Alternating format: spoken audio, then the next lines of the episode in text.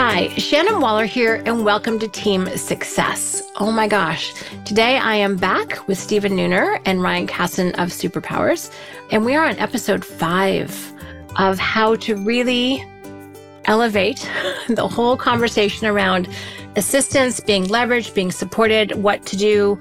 And today we're going to talk about what not to do, which I think is completely cool and fascinating. And literally, I'm leaning into the microphone of the camera right now because we've called this one Pitfalls Avoid These Mistakes. So, this is what not to do. And I'm sure that you guys have created this list out of A, what you've done that didn't work so well, and B, what you've seen a lot of other people do that doesn't work. So, I'm excited to share this wisdom. There's five key points, and you also have a lot of coaching about how to not make the big errors that other people have made. So thank you for sharing this wisdom with us. For me, this is gold. We all love coaching entrepreneurs on how to be more successful in teamwork. You have your specialty, I have mine, but I feel like we're so like minded in this. So just thank you for your generosity and sharing all of your insights. Thank you for having us here. It's always great to be a part of this community and just all learning and growing together. And I would say I've made none of these mistakes. I've, I've been totally perfect in all of my assistant teamwork. So every mistake that you've heard here is 100% about Mr. Cass in here. I'll fill in the blanks gladly. Glad I have a role to play here. Bet you should have gone first now, buddy. Steven's never made any mistakes ever. I'd like to get his wife on the record on that one, please. A hundred percent, a hundred percent. Well, and this is, but I, I really love the tone that we're taking with this. I actually do lean into these things. And this is one of the interesting characteristics about entrepreneurs. This is how the story goes. When executives or corporate people are talking to one another, they're sharing their successes. And not that entrepreneurs don't, but they are more interested in hearing from other people. What did you do that didn't work? What trap should I avoid? What should I not do? Share what didn't work. And here's what I did that I thought was going to be a huge win. That was a total disaster. We love the learning stories, right? So I think this is going to be fun, first of all. And this is in the spirit of improvement. This is in the spirit of being useful. This is in the spirit of saving someone else the pain that we went through. And there's a generosity to that. So I love the lightheartedness. I love the learning. I love the spirit of improvement. I always love the coaching. This is a lighthearted way to talk about a serious subject and knowledge that's been very hard won, I'm sure. And it's really fun to be able to share it in a way that you're not bad or wrong if you make these mistakes. It's simply what works better and what doesn't. Right. So the spirit that we're talking about this with to me is just as important as the actual content. And it's great to be able to laugh at your mistakes right? I was talking with Dan Sullivan about this actual topic this morning about transforming things and not judging yourself harshly. Right. He goes, okay, you're going to make mistakes, but don't do it again. Don't relive it and beat yourself up over it. That's not the point. The point is to learn from it. Our tool is Experience Transformer so that you can learn what to do differently next time. That's how you get smarter. So just go, okay, learn from it, move on, which is what we're going to be sharing today. All right. So Let's talk about pitfalls, avoid these mistakes. We're going to talk through a number of common pitfalls that entrepreneurs can fall into when working with an assistant. So this is really very specific. What to do, what not to do. And the first one is delivering growth goals abrasively. So what does this look or sound like? Because we all have growth goals. There's things that we want to accomplish, but there's an effective way to do this and a not effective way to do this. So let's start with the not effective. What does it look or sound like when someone's not delivering the goals properly or in a way that works? Ryan? Yeah, the biggest thing we see here is it's twofold. A, impatience. I mean, we're primarily talking to a quick start audience here, right? There's an expectation that in that quick start, everything is up and running and running perfectly right from the get go. Folks are looking for those quick and easy wins up front, and they're looking for that early affirmation that the relationship is on the right path, right? right? I mean, part of being able to have this relationship is knowing that you've got the right fit executive assistant, mm-hmm. and you're looking for signals early on that you have that right fit person, right? Mm-hmm. And there's that heightened awareness of every little thing you know, if you think about a five year relationship, any one project is contributing to a very large body of work. The average is very hard to move. You know who that person is and what they're capable of. But early on in particular, you're setting that average with every single task. Mm. And so that's one of the biggest challenges we run into is just that overall sense of impatience rather than taking the long view of the relationship. I heard a great quote. It's from Rick Rubin in a book called The Creative Act, which he said, impatience is an argument with reality. And I was like, damn. This is brilliant. That's a really good one. My hand was raised. It's like, yep, that would be me. I represent that remark. Right? It's being impatient with reality. And it's so true. But I think your point about the easy wins is also quite relevant. We kind of, we're not good at delayed gratification. And we often take those early wins as a signal that things are going well, or if they're not there, a signal that things are going bad and we should bail. Right. So how do you marry these two things together? That need for quick wins, it's not even a want sometimes, it's a need with at the same time not coming across like a jerk about presenting those goals. Yeah, absolutely. I think the decision or maybe the mindset that needs to be determined by the entrepreneur, the person working with the executive assistant, the strategic assistant, right from the get go needs to be is this person, is my assistant going to be responsible for menial work or meaningful work? Ooh, menial or meaningful work.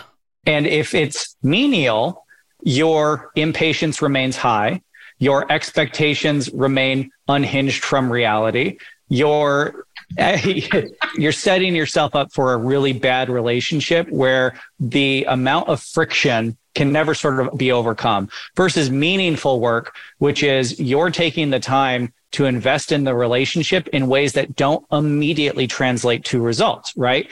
Reading your assistant into what your vision of the future is. What are your annual goals, quarterly goals? Where are you going with the business? What are the challenges you're facing? What are the ways that you're taking the time to really bring your executive assistant up to speed so you have that mind meld so that your assistant is now looking at the world in the same way that you do mm. because that's where the opportunity for extraordinary results comes from there's so much I love about what you just said. Steven, I know you want to weigh in. Yeah, well, and I would just say another part of this is awareness. Part of the reason why we are so passionate about, you know, getting this message out to everyone is because awareness is a crucial thing. Entrepreneurs sometimes are riding five or six roller coasters at once right?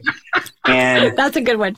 We would oftentimes never say things to other people that we would say to ourselves. Well, who are the closest people to us? A lot of times it's our assistants, it's our spouses, it's our children, right? And so it's quickly just by proximity, it's a very close relationship. And then over time, it's a deep relationship. So I think awareness is a big, you know, tap on the shoulder like, hey, this is a person and people matter Mm, I love that. In fact, one of the things, one of your kind of coaching points here is really recognizing with whom you're working. And we've touched on this a little bit before.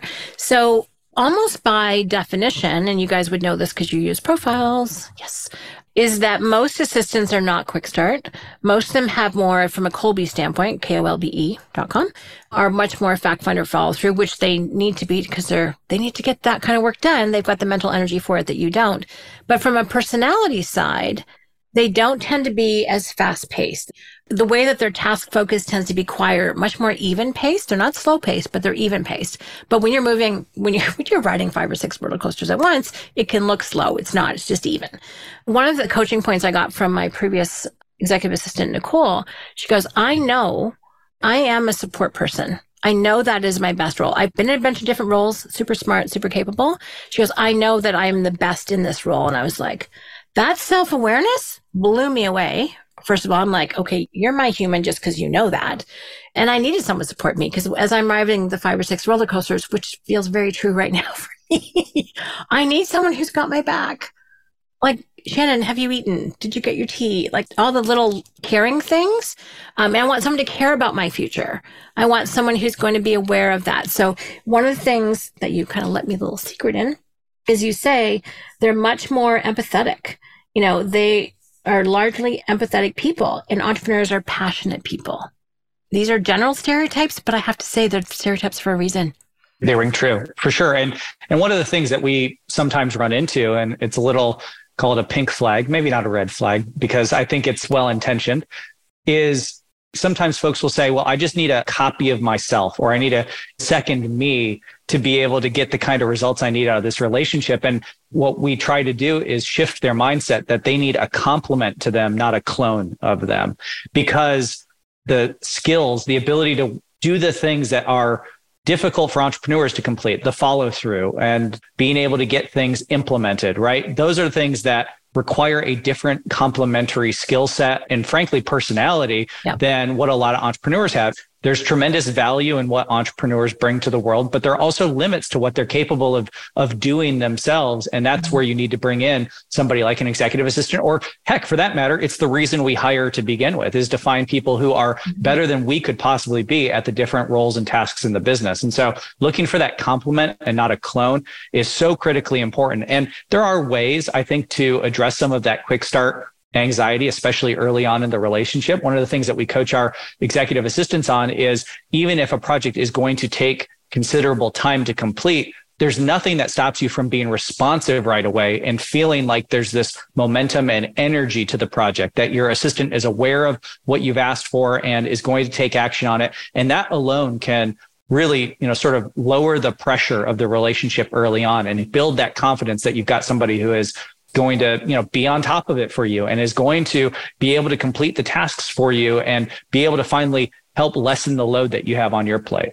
Yeah. One of the other ways to state a pitfall is do not clone yourself for this role. That is one of the very worst mistakes you can make.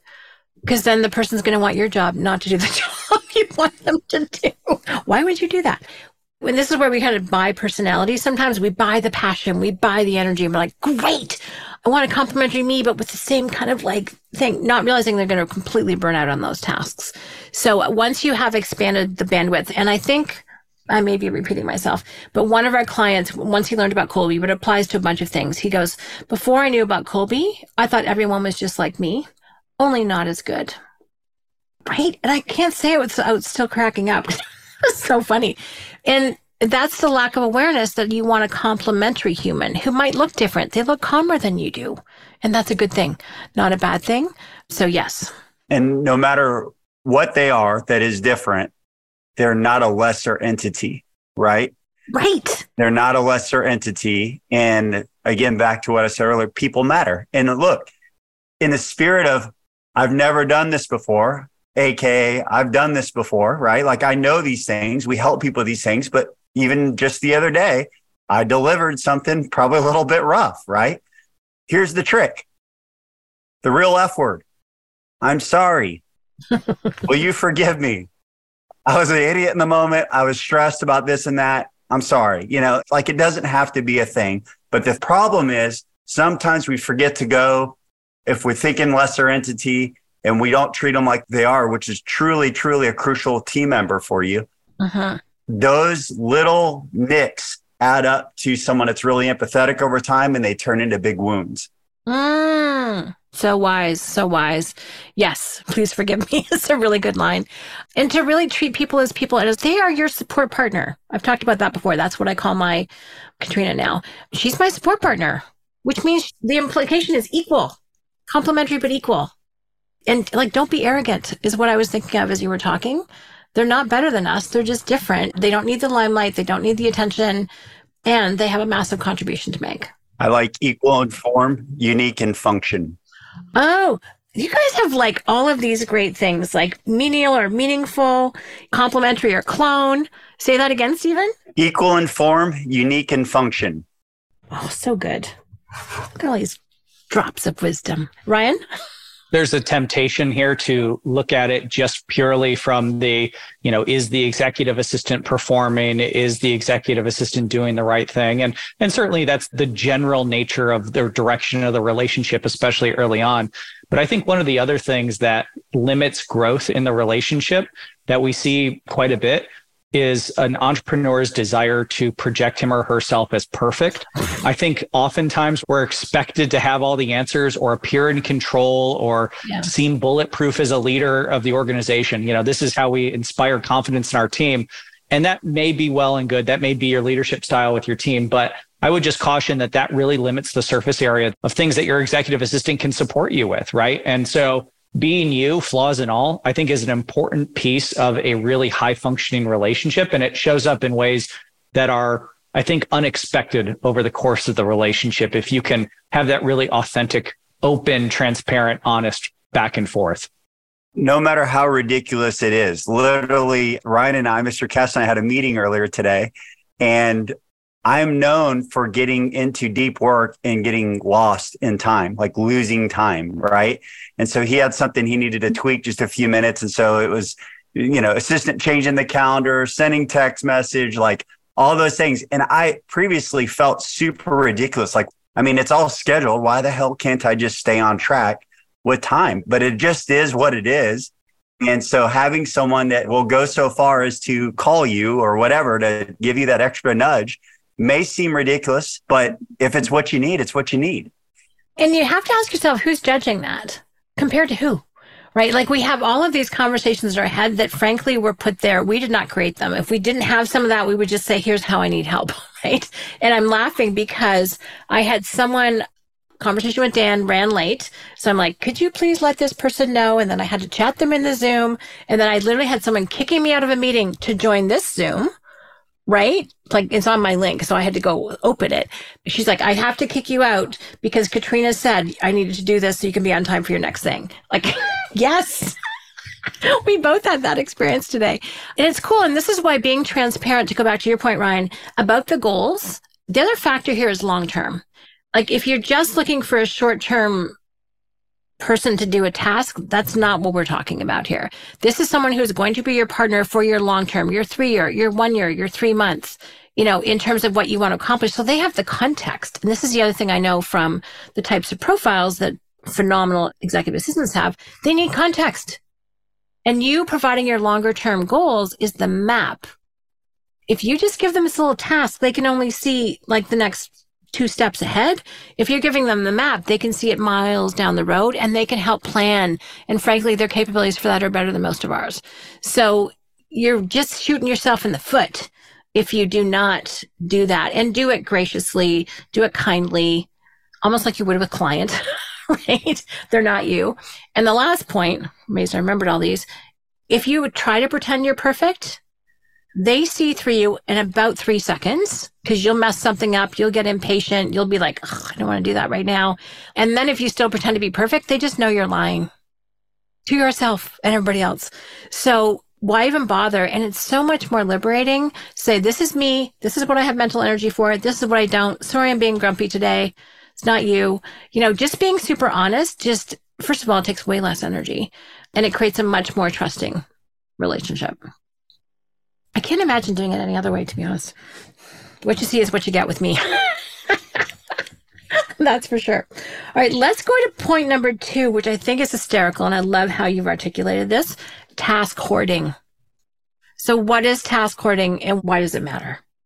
Yeah, it's sort of that scenario we run into where the entrepreneur is holding on to everything so tightly that they're not giving their executive assistant an inch to even come up and help them. This shows up in a few different ways. I mean, you know, certainly there's the, yes, the baton that you've got there is the perfect example. This shows up in some unexpected ways as well. We run into this a lot. So, you know, we'll check in with folks at the 30, 60, and 90 day point in the initial onboarding to make sure things are on track we're talking to the entrepreneur at the 30, 60, 90 day mark, but we're talking to their assistant every single week mm-hmm. in coaching calls to make sure that the relationship is on track. And one of the interesting things that we see sometimes is that the feedback we get from assistants is that they're being ignored. Yeah. So their messages that they're sending or calls that they're making are being ignored by the entrepreneur. They're turning out to be the blocker. And sometimes that's an adjustment period and getting used to the new relationship and a, a new, more efficient way ultimately to work. But oftentimes what we found, one of the sort of pernicious hidden ways that that shows up is task hoarding that they're just not comfortable giving their tasks to someone else because they don't have confidence that anyone can do it as well as they can. And it's a really deeply limiting mindset. And I find that even folks who've hired for other people on their team for different areas, the tasks that we find that the entrepreneurs are still holding on to that are not a good use of their time are the hardest ones for them to delegate because they're probably competent or excellent at them. Yes. And, you know, many cases to use some coach unique ability terms, but they're not the unique ability tasks. Right. And so they hold on to them tightly and they don't delegate those very easily even though they've delegated other things in their business and they consider themselves to be very effective delegators otherwise. Yes. And the other reason I find that people do not, this is something we're all intimately familiar with. The other reason why people do not hand stuff off is they've been burned before. They have scar tissue. So they've handed it off. They've trusted someone, probably the wrong who, because they didn't have the process for hiring the right one. The person dropped the baton. I literally have a baton from Amazon. in my hot little hands right now. He's like, oh, this is too important. You know, and, I, and the things I see are email. I'm curious to see yours. Well, it's email, scheduling, and travel. Those are the three things that I hear about the most often. I'm curious to see if that compares to your list. Very much so. So email is deeply personal. It is the ultimate expression of nobody can do it as well as I can. It feels very personal. There's a lot of context involved. There's a lot of, you know, I've known this person yes. for five years and I'm, I'm not comfortable having, you know, somebody else involved in the relationship, which is fine. But again, you know, that can be very, very limiting when you multiply it across every relationship that you possibly have because email is, is the catch all for all of those people. Right. So I certainly see it in email you know, travel's funny because we run into two different groups. The people who love to do it themselves and then the people who really geek out on all of the points and all of the different ways to optimize travel. And, you know, folks go down that rabbit hole quite a bit. Yeah, they do. There's also sometimes discomfort just communicating preferences there. So, and I think you can see this more broadly in task hoarding is, you know, I have a certain way that I like things done, or I have a certain way that I like to travel. Maybe you like to sit at the front of the plane. Maybe you like to get the nice five star hotel, right? Aisle seat, second one behind the bulkhead. I have my preference. A- absolutely. Everybody does. And sometimes those preferences are uncomfortable to communicate for folks. You know, there's anxiety, there's head trash about, you know, I like to fly first class everywhere I go. And, yes. and that's important to me because I arrive more rested and refreshed and less stressed. Right. And we sometimes see that people will hold on to tasks where they're uncomfortable communicating their preferences on them. And that it really limits how useful the relationship can be over the long haul over something that ultimately your assistant doesn't really care about. They don't care. They just want to make sure that they have the opportunity to do it right for you. And if you don't have that communication, they'll never understand, well, why is it that he's holding on to this one particular thing that I'm perfectly capable of doing? Where's the distrust? Where's the disconnect in the relationship? And they end up taking it personally, by the way. Without a doubt. Right. And so let's see if we can get rid of some of this head trash because I think this is important. And again, it's that fear of being judged. And I think a lot of assistants will be kind of shocked yeah. to hear that the reason why you're not being handed off stuff, and I call it having a delegation death grip, TM. because and you have this whole team around you, this great person, and you're still holding on to the whole thing. I demonstrate this. I put someone in a rolly chair. I'm like, okay, I'm going to pass you this task. And then so I want you to take it from me and I start working backwards and the chair moves. it looks like I've handed off, but I haven't really, right? Like I'm not letting go. And I think, again, going back to my previous point, assistants would be shocked to find out that the reason they're not getting stuff is because the entrepreneur is afraid of being judged. Yeah. Right? A thought to be too arrogant, too snotty, too hoity toity, too throwing the money around, whatever excuses are. And to your point, they don't care. They actually just want you to have what you want and you don't need to justify it. Steven, is that what you were going to say? Yeah, yeah. Just that sometimes that humility or whatever that can be right. thought or framed as is actually a form of arrogance because they don't necessarily want to be you, right? they, no, right. they have their own, again, seeing them as equal in form, unique in function, that they have their own things that they care about, right? And those aren't your things. So it's very freeing if you can release those. Yeah. And definitely strengthens that teamwork. Well, and to some extent, if you're really focused on that, that's your ego talking. That's not about you being the most effective you can be. And you don't have to justify what you want, then nor do they. right? I don't know anyone who wants to sit at the very back of the plane, to be perfectly honest. But, you know, maybe just getting on a flight's a big deal. Who knows? You're not in their, that person's shoes, as Dan would say. This is why sometimes entrepreneurs hearing from team members, no, I really want to support you. I mean, this is something, if you're an assistant listening to this, you're like, oh, maybe that's why he or she isn't giving me these things.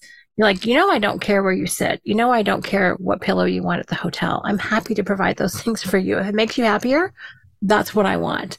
That almost needs to be communicated. Does that make sense?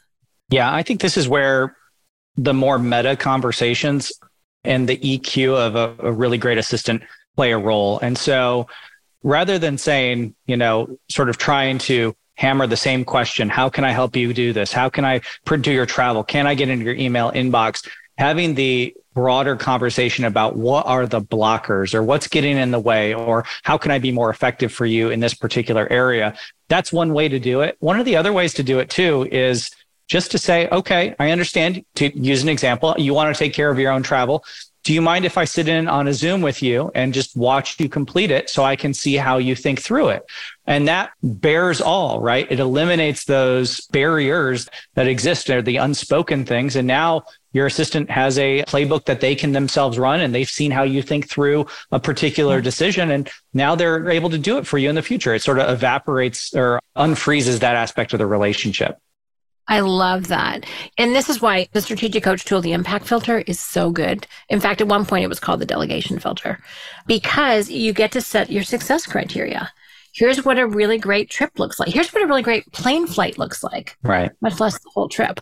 I literally have, which is not very complimentary to myself, but I might please give me the idiot's guide to travel. I need to know A to B, B to C, C to D.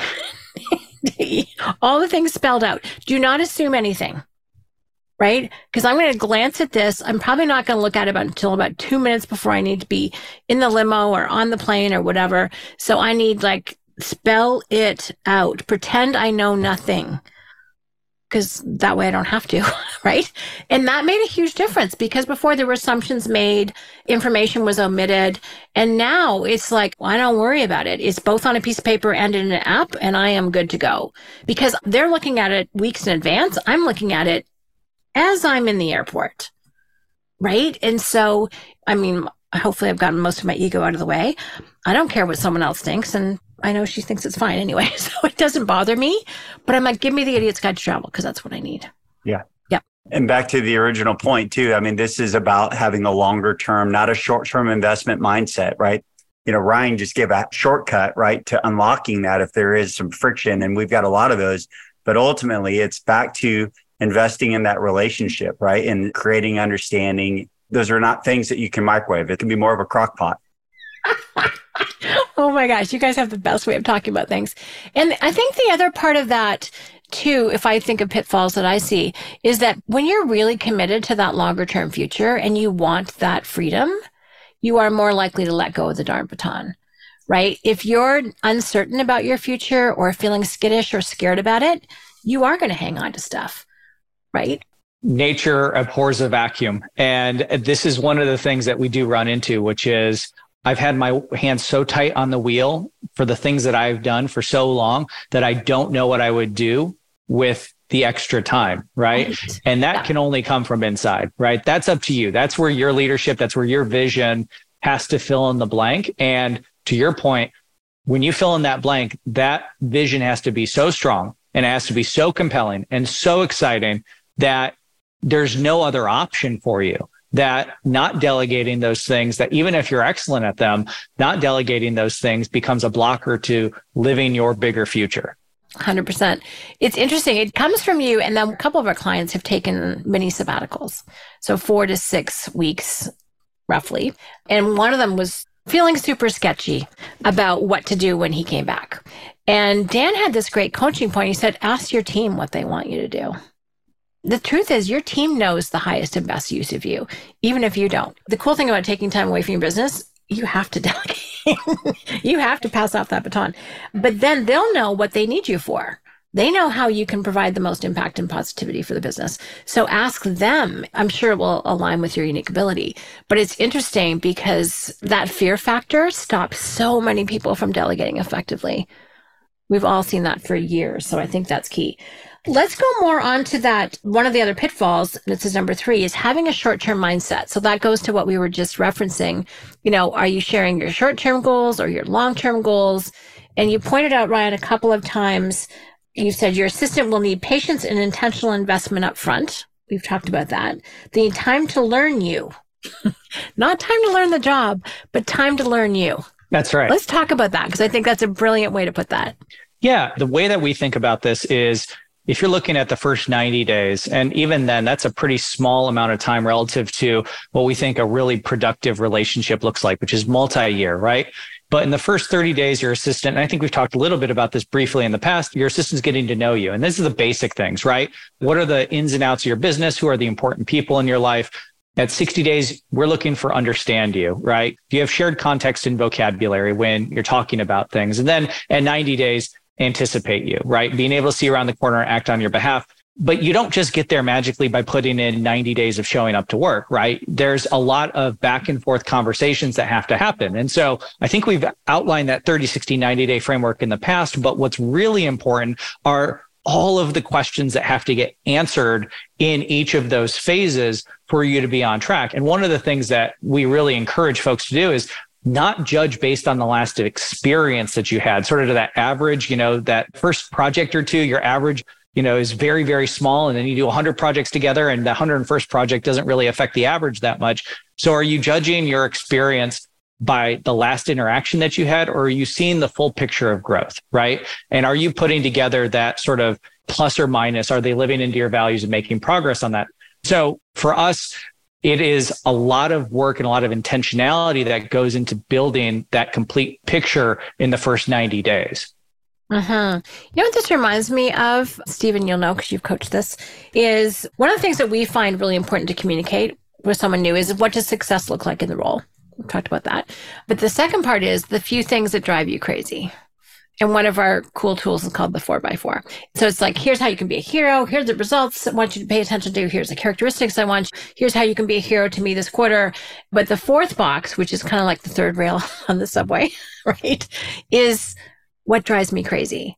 And it's interesting, Ryan, because I was thinking about that as you're saying we tend to evaluate someone's performance on the last experience with them, like the short term rather than the whole picture. But if someone has touched that third rail with you, it's not pretty. But the problem is we don't tend to communicate what drives us crazy. And by the way, what drives us crazy with one person is actually what drives us crazy with everybody. So for some people, it's being let, like Dan calls it black holes. Where did that go? like something goes into the abyss, right? Another one is not letting him know when there's breakdowns that he could help with or being overwhelmed and not speaking up would be another one. And that's the thing where sparks fly. And you don't want that to happen. And when Dan shared that with some of his team members with whom he works, they're like, it is so useful to know because there's all these great ways I can win and four ways I can lose. And it's just so productive for people. And we kind of feel like we want to be perfect. We want to present the great image. We don't want to have anything that drives us crazy. You're killing yourself. And communicating that can be super useful. And there's things that drive them crazy too. And I actually like to do an exchange. And it kind of goes like task hoarding, right? Like that's just obnoxious. Or ignoring your assistant's request for information. In fact, it was on this Kickstart session I was talking that I got to do yesterday. And do you know how people said that the biggest obstacle to their growth was the fact that they were the bottleneck? Totally. Yep. This happened yesterday. So it's like you can be the bottleneck with your assistant and they can't get stuff done. They can't complete their tasks. They can't complete the project. They can't move ahead to the next step. And they have way more mental energy for following through than you will. So we're kind of causing harm. Do you know what I mean? So that you being the bottleneck drives them crazy. Well, just saying. And one of the things we talked about task forwarding, one of the things we see from a short term mindset way this gets expressed sometimes is task dumping, right? Like, you know, you're here, get busy. I'm going to throw all this stuff on you versus investing the time to make sure that they know how to do it well. Yeah. Well, back to coach, you know, what is coach? What do we learn, right? Impact filter, right? I mean, yes. what a great way to make sure that that delegation is communicating all the information, all the ingredients, crucial ingredients to make that a great delegation, right? 100%. Do you even need an office, right? Maybe you're doing drive-bys like, oh, what about this? What about this? What about this? Or you're just constantly pinging, you know? Yeah. These are ways that they can be a, a symptom of, again, back to having a short-term mindset. Mm, I love that. Yeah. In fact, I call it the delegation drive-by. this is when you whip the baton in someone's head. Yeah. Or what it looks like is you run by their desk and say, Hey, can you take care of this for me? And then you dash. It's like die to dash, right? You delegate and dash. And they're like, what's this? There's like no time for questions, no deadline specified. How much work do you want to put into it? What does it relate in terms of priorities to other things? They're just, uh, you know, and it does harm because then they can't be successful. Because then you can get super impatient boy isn't done yet. You're like, because I thought this was the three week project. They're like, no, I just wanted you to call Joe. And you're like, oh, that would have been useful. Right. So that's like how not to screw up. Some of the other things that we see that are just, you know, sort of pitfalls in the same category is not documenting all the learnings that your assistant has gathered, right? Mm-hmm. You know, one of the things that we talk a lot about is that, you know, we try to find the right fit assistant, right? And we hope that this relationship goes the distance, goes for years and years and years. But regardless, you're doing all the work to know, understand, and anticipate along the way. You're building a relationship that even if that one person isn't the assistant you work with, you know, a decade from now, yeah. there's no reason the person you're working with today shouldn't be documenting all of your preferences, all the ways that you like things done, all the nuances of the relationship because one of the short term mindset kind of limiters is you think, well, the relationship's going to go the distance. Maybe not. Something happens, right? Lives change and maybe you need to find a new assistant for whatever reason. It would be a shame that, you know, you had a half decade's worth of awesome teamwork that just lived in your assistant's head and it's gone, right? Yeah. So, one of the things that if you're going to go through the trouble of onboarding a new executive assistant, new strategic assistant, make sure that you're creating that long term roadmap of here's how you work with me, here's what really effective teamwork looks like in this relationship. Ryan has been gearing up to land this knockout blow. This was actually a mistake that I made. I had a dream assistant named Fern, and we worked together, you know, a decade for good reasons, we decided to go different ways, right? And we're still great friends and everything else.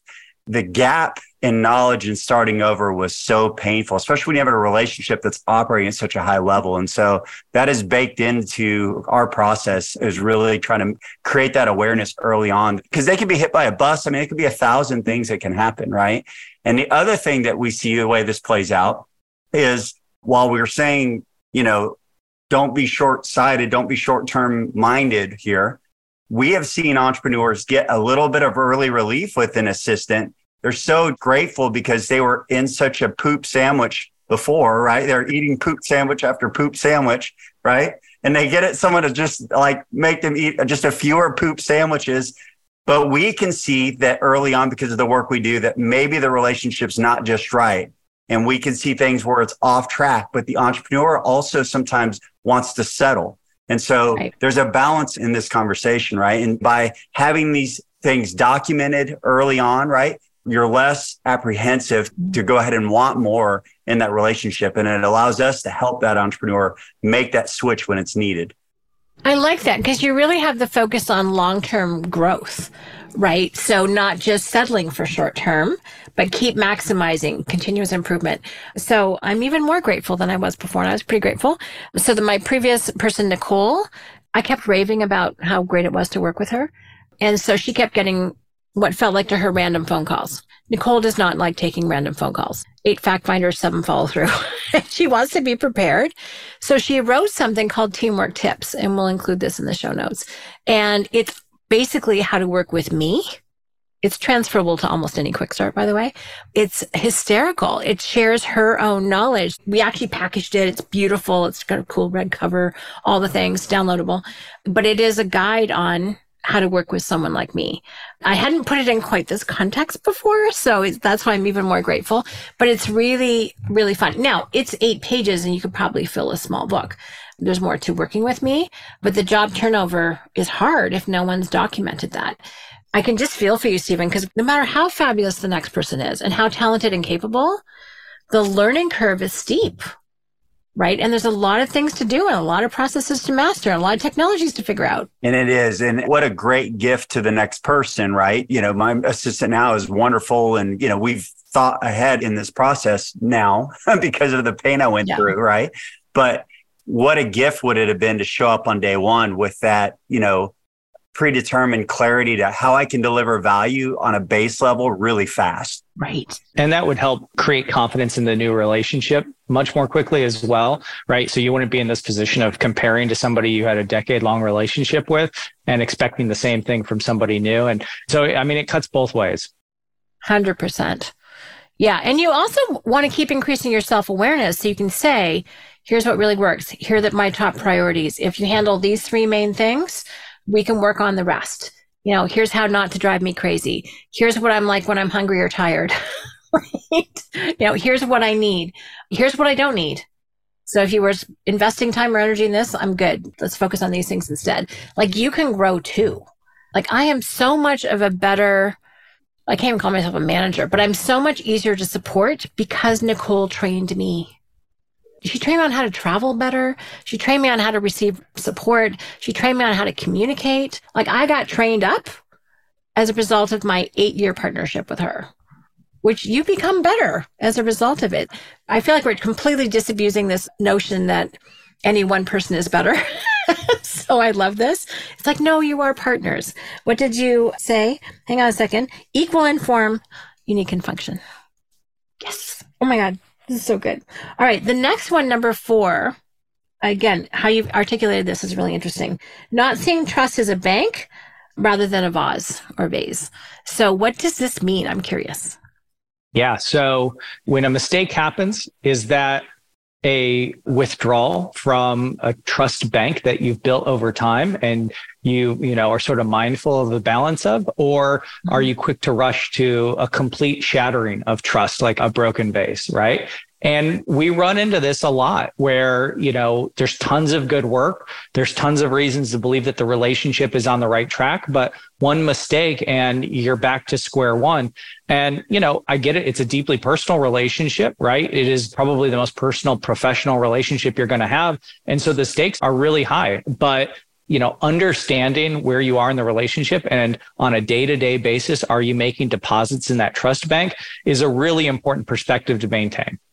Very interesting. Okay, so how does one do this? Because again, how people receive information is unique. What is meaningful to them is unique.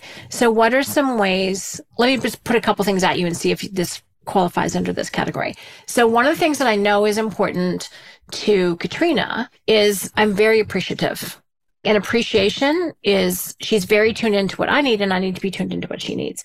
So being open with her, sharing what I'm doing, sharing my priorities, sharing my struggles, right? Saying thank you. Are those the kind of things in terms of the trust bank or is it something completely different? No, I think that's right. But I also think that in our experience, entrepreneurs form trust differently than other people do because business and oh. life are not separate, right? On the one hand, you'd like to say, well, business is business. But the reality is, is we're working primarily with founder entrepreneurs. And so the business is something that they hold you know, in extreme close personal, it's like a baby, right? It's practically one of their children, right? Yeah. And so they don't see it as separate. And I think that that's one of the things that makes that trust, that vase analogy, that image so real is because if you do anything to harm the business, it's like somebody's hurting a child of yours, right? And you just mm-hmm. take it deeply personal. What happens is if that's your relationship with your assistant and that's how you view trust, you're going to forever hold them at arm's length. They're never going to be in a position where they can help you enough to potentially hurt you. Right. And I just think that that mm-hmm. is a missed opportunity in terms of developing the kind of deep relationship that's as effective as it could be. That's a really interesting point. Yeah, I think the fact that entrepreneurs build trust differently. So any behavior that could put the business at risk then is something is kind of they're on high alert for. Is that right? That's right. And again, if that's your mindset from the start, you're always putting a governor on the nature of the relationship and what's possible. It shows up in every interaction, in every delegation. It is one of the things that limits the possibilities in that relationship. So, how do you coach your clients on how to build trust with their assistants? Yeah. So, the biggest thing here is being intentional about looking for the wins, right? And mm-hmm. making sure that they recognize the progress that's being made. Because oftentimes when things are going well, you think, well, well, great. You know, you sort of almost take it for granted, right? And we have this tendency to, as soon as something goes wrong, we're in problem solver 10x fix it, like dig in deep. Oh my gosh, you know, red alarms blaring kind of mode. And that disparity in our reaction and what we focus on as entrepreneurs yeah. is, I think, a source of that friction. Mm-hmm. So helping our entrepreneurs, helping our clients, and having, frankly, our assistants review that in a daily sync is like, here are the things that are on track. Here are the things that go well is a really important exercise to build up that muscle over time, to make deposits that are intentional into that trust bank. I really like that because I think focusing on progress, well, it's a huge part of our gap and gain concept. So we're 100% aligned on that. And I think it can be very easy. Entrepreneurs put themselves in the gap all the flipping time. And then they tend to put the people around them in the gap. And as you said earlier, Steven, we tend to talk to the people closest to us the same way we talk to ourselves, which we're not our own best friends all the time. And so they kind of get the brunt of that, but they don't have our personality, nor do they have our, you know, ownership of it because it's our baby.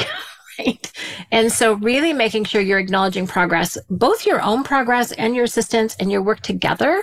It's like, Hey, I'm really pleased with how this is going. Whereas two weeks ago, this didn't go well. Yesterday it did. Kudos on your learning. Like even reinforcing growth is huge. Saying what you really appreciate about them, I know tends to go a long way.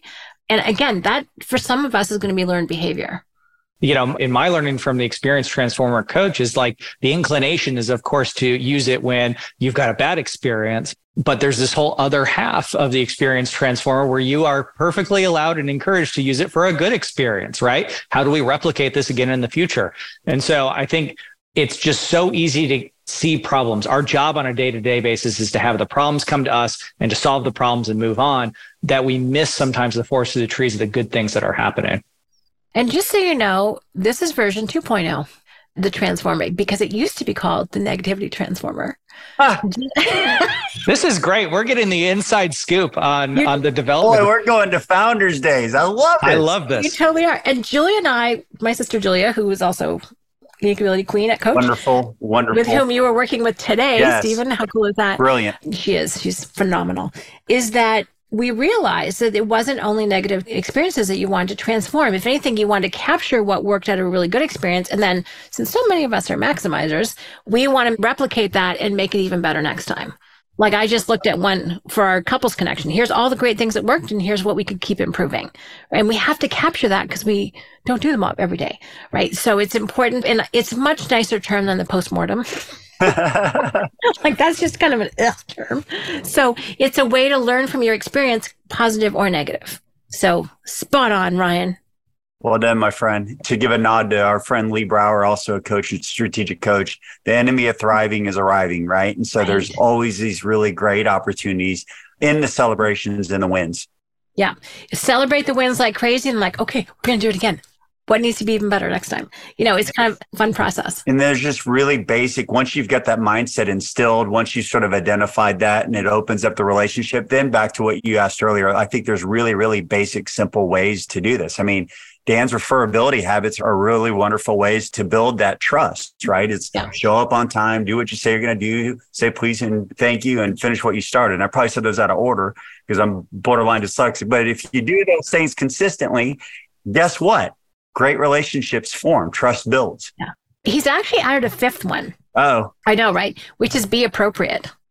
So show up on time, do what you say, finish what you start, say please and thank you, and be appropriate. And I have to say, this is probably a good one for this conversation because sometimes, especially if we don't have any filters on that day, well, what's appropriate can be different depending on your audience, but we can be a little wild. So was I okay with poop sandwich? Is that what you're telling me? Or I, no, I think that's perfectly appropriate. All right, good. Actually. Just making sure.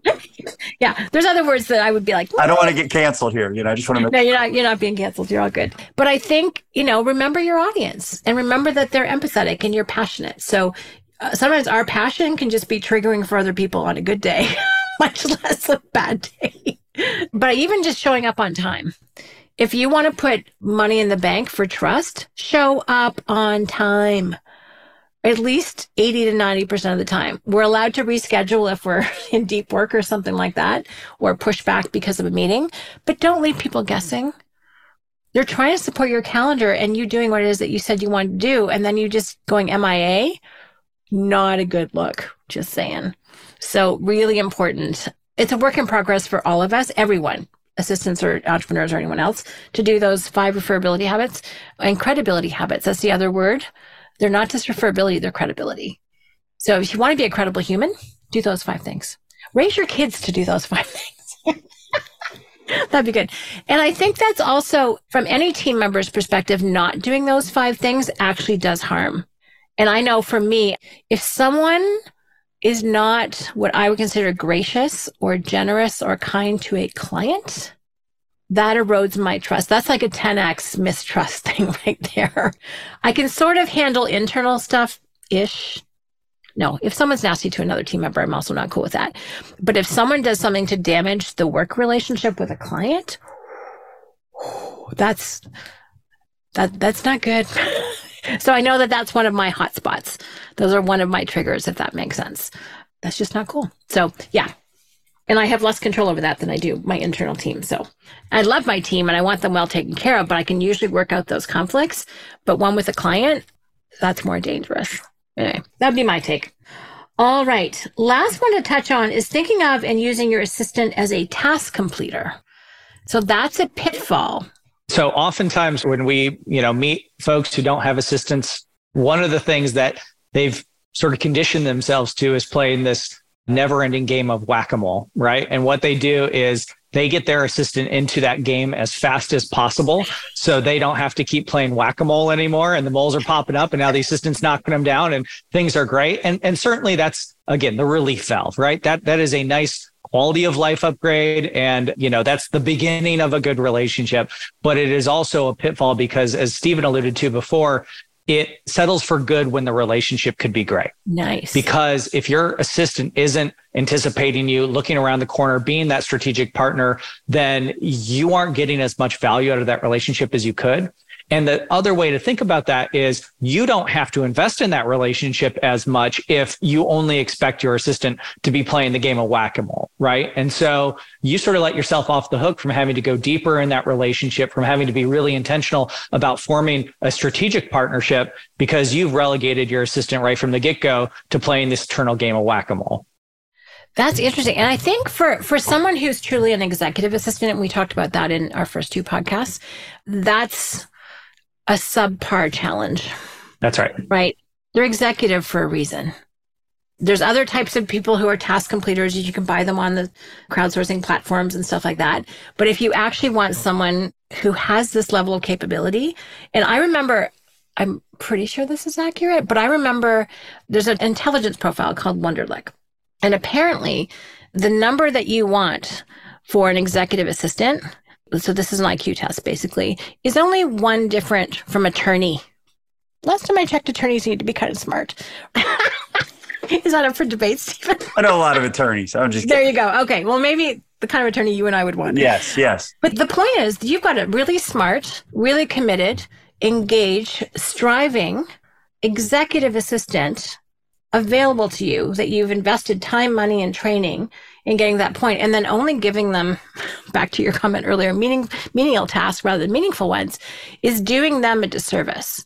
That's right. And it's doing you a disservice as well as the entrepreneur. I mean, as the person who's the boss in this relationship. I think one of the other ways that we see this play out, and it is really dangerous because it ultimately ends the relationship, is if you view your executive assistant as really good at just doing the task completion and they've done a great job subbing in for you at your whack-a-mole game, you start to say, "Ooh, gosh, what other tasks around the organization could they be responsible for completing?" Yes. And now you're fractionalizing that assistant's time with, you know, "Hey, Bob, these tasks can be taken off your plate. Sally, these tasks can be taken off your plate." And now your assistant is playing whack-a-mole for three or four different people, and they're completely burnt out they're completely dissatisfied because they're not feeding their growth mindset. They're constantly chasing their tail to mix metaphors. And then the other piece of it is nobody in the business is satisfied because they only see a small fraction of the time that the assistant is giving them. So you lose all the proactivity, you lose all the anticipation looking around the corner, and everybody's upset to boot because they aren't getting enough time for the tasks that they give into the assistant to do. And ultimately, it we see that the executive assistant as a shared resource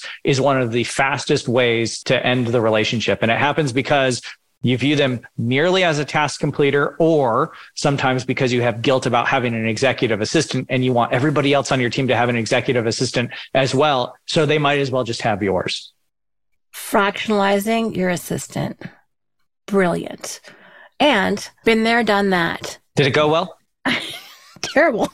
Actually, several times terrible. I made this mistake with multiple people, just saying. Huh. And it's because, to your point, I didn't have the confidence that I could justify a dedicated assistant for myself. Now, I finally did make that decision 10 years ago, and it's been a complete and total life game changer since then. But I used to share it with two other people.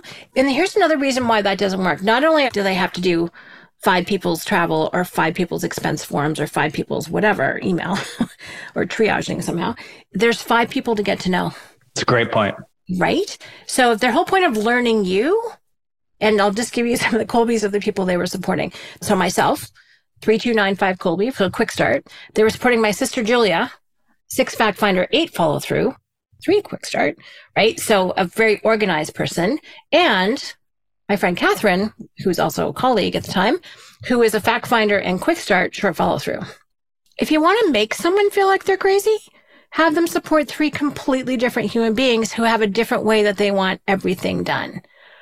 Oh my goodness. Like we tortured previous assistants, and there was more than one of them. So no wonder no one lasted in that role and couldn't wait to get either out to a different part of the company.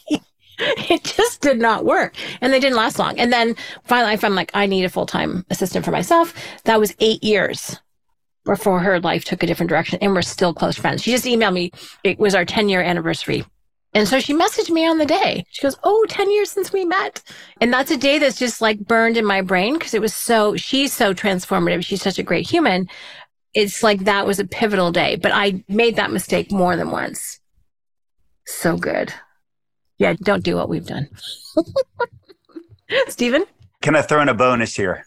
Please, I love. I was actually hoping there was a bonus. Yeah, yes. well, well, just one that kind of came out of this conversation here that I was reminded of uh, making myself, which is well, let's make it positive. Make sure you enroll your team and your significant other, your spouse, right? Mm. And avoid end rounds because in some small entrepreneurial businesses, which I was when we first brought my first assistant on, I didn't realize that some of the currency that people were receiving was time with me. Yes. And so they were threatened by the idea of an assistant taking time away from me. Right. And they would come with not, you know, directly sabotaging type stuff, but, you know, little things, little comments that just kind of seeded. And so thankfully I didn't jump or react on it. And I just asked a lot of questions. And what I really discovered was, you know, they didn't like that lack of direct, immediate, instant access to me, right? Oh, that is spot on. It's helping enroll them in the impact the outcomes, how it'll be better for them long term. Yeah. They eventually understood that, but I had to enroll them in it and really support my assistant in that way to be my my leader. Yes. That is such a spot on comment, Steven, because that is a currency. And I've seen it like the assistant gets the heat because they're trying to protect your time, right? And I've seen that with other leaders too. When you put someone it looks like in between you and someone else who's used to being able to walk into your office, call you, what have you, they take it really personally. So making sure you communicate, as you said, support your assistant and let everyone else know, very critical point. And when they see you with them strategically at your best, they will get it. Again, this is one of those things that takes a little bit of for some people a little courage or whatever, but they will see it if you bring that intentionality to this relationship and you get the results that are possible through it. And they won't want anything to do with you. Like my wife is like best friends with my assistant, right? I mean, they, they go to, oh, we already figured all that out. Don't worry about it, right? Just do what your calendar says, right? And so well, and eventually they'll see that as an asset. They're like, oh my God, thank God I don't have to deal with you on this stuff anymore they'll actually get what they want faster. And this is also true. It kind of goes back to the point earlier with email and thinking that you have to be the one because you know the relationship and everything. Turns out that what people really want are quick answers. Like it can take me forever to get back to something, and my assistant could have handled it a week ago. right? So you learn that you're not quite as special as you thought as part of this process. So yes, I think getting everyone on board, explaining your why. And there's a, another really great point here too proactive assistants are the key to exponential growth. So not fractionalizing them, don't shortcut your growth. This is a partnership that can grow exponentially. And I had this brainwave because we've been talking a lot about 10x is easier than 2x. So we have this 10x model. And then we have a unique ability model. Ryan, you were talking about some of the different categories. And it came to me, this is a flash at Couples Connection, that unique ability is 10x it's exponential. Excellent ability, superior skill, but no passion, is 2x. Competent is 1x. incompetent is minus 10x. Right. So if you imagine being supported by a unique ability executive assistant, strategic assistant, support partner, whatever term you want to use, but let's use executive assistant, who's unique in his or her role, which allows you to be unique in yours, that is exponential. It's amazing the transformation that can happen as a result of that. So, like, not compromising that, the point that you've written, Brian, I think it was you. I'm like, yes, yes, and yes. Yeah. Steven, do you want to weigh in on that one? For a lot of entrepreneurs, you know, we work with all different entrepreneurs at different levels, but for many entrepreneurs, this is that Ben talks about, right? And Dan, yeah. for some of them, this is the 80%. Right. Yes. Right. This, this is the 80%. To get rid of, to get to your. To get rid of for the transformation to occur. Yeah. Literally, this is it. They just do this one thing. They may be 80% of their way to their 10X. That's so exciting. Ryan, what do, what, what, what do you want to weigh in with? We see this transformation happen every day. And that ultimately is the great reward in seeing these relationships grow is the new things that are possible. And so, you know, when you've got that strong vision, you've got that vision of the bigger future. I think having that as your North Star and being really clear on what that is, I think that that's the biggest missing piece for some folks who don't get as much out of this relationship as possible because the urgency and necessity of it is less relevant for them. And so being really dialed in on that, one of the things that we get with, you know, some of our high fact finders is, oh, what, what can I do to prepare? Or, you know, maybe they're anxious about it and they don't want to quite pull the trigger yet. It's like, you know, how do I get my ducks in a row? What do I need to have prepared beforehand? How do we get set up for success in this relationship? And a lot of that can be taken care of. But the one thing that we can't do, and the assistant certainly isn't able to do on day one, is to have that super compelling North Star that says, here's where I've got to go. Mm-hmm. I need a new member of my team to make it possible. I love that. So that circles back like share your goals in a passionate, calm way rather than abrasively, right? And share your future. Don't keep it a secret. Share the map to go back to what we were talking about. Don't just share the next step that needs to be done, the tasks, but share the bigger picture. And then you'll have this incredible other talented, capable, unique person, unique function to support you doing that. And that's the recipe for success. So just to wrap up, thank you, thank you, thank you. I mean, the direction that these pitfalls give to what not to do, and then also obviously what to do, I think is really profound. And I love how they got created, which is out of experience of what not to do, which is how all the best learning happens. The experience transformer, actually. So I think you've just given incredible direction about how to have this be not only a successful relationship, but an ongoing, long term, exponential, progressive maximizer relationship. I love that there's no settling. I love all the high standards. That's how I roll. So I just really appreciate both of your input into this. It's fun and it's fascinating and it gives great direction. Always a delight. Thank you so much, Shannon. This has been a great conversation. Thank you. Been wonderful. And uh, just special thanks to you and to all of the amazing attorneys that are in strategic coach because they're not like the other attorneys I talked about earlier. I could not agree more. I love that. awesome. All right. Well, our next episode is coming up shortly, and I'm excited about this one because the next one is winning formulas, what the highest performers are doing. So we talked about what not to do. And now we're going to find out in our next episode what the best people are already doing. So stay tuned. Can't wait.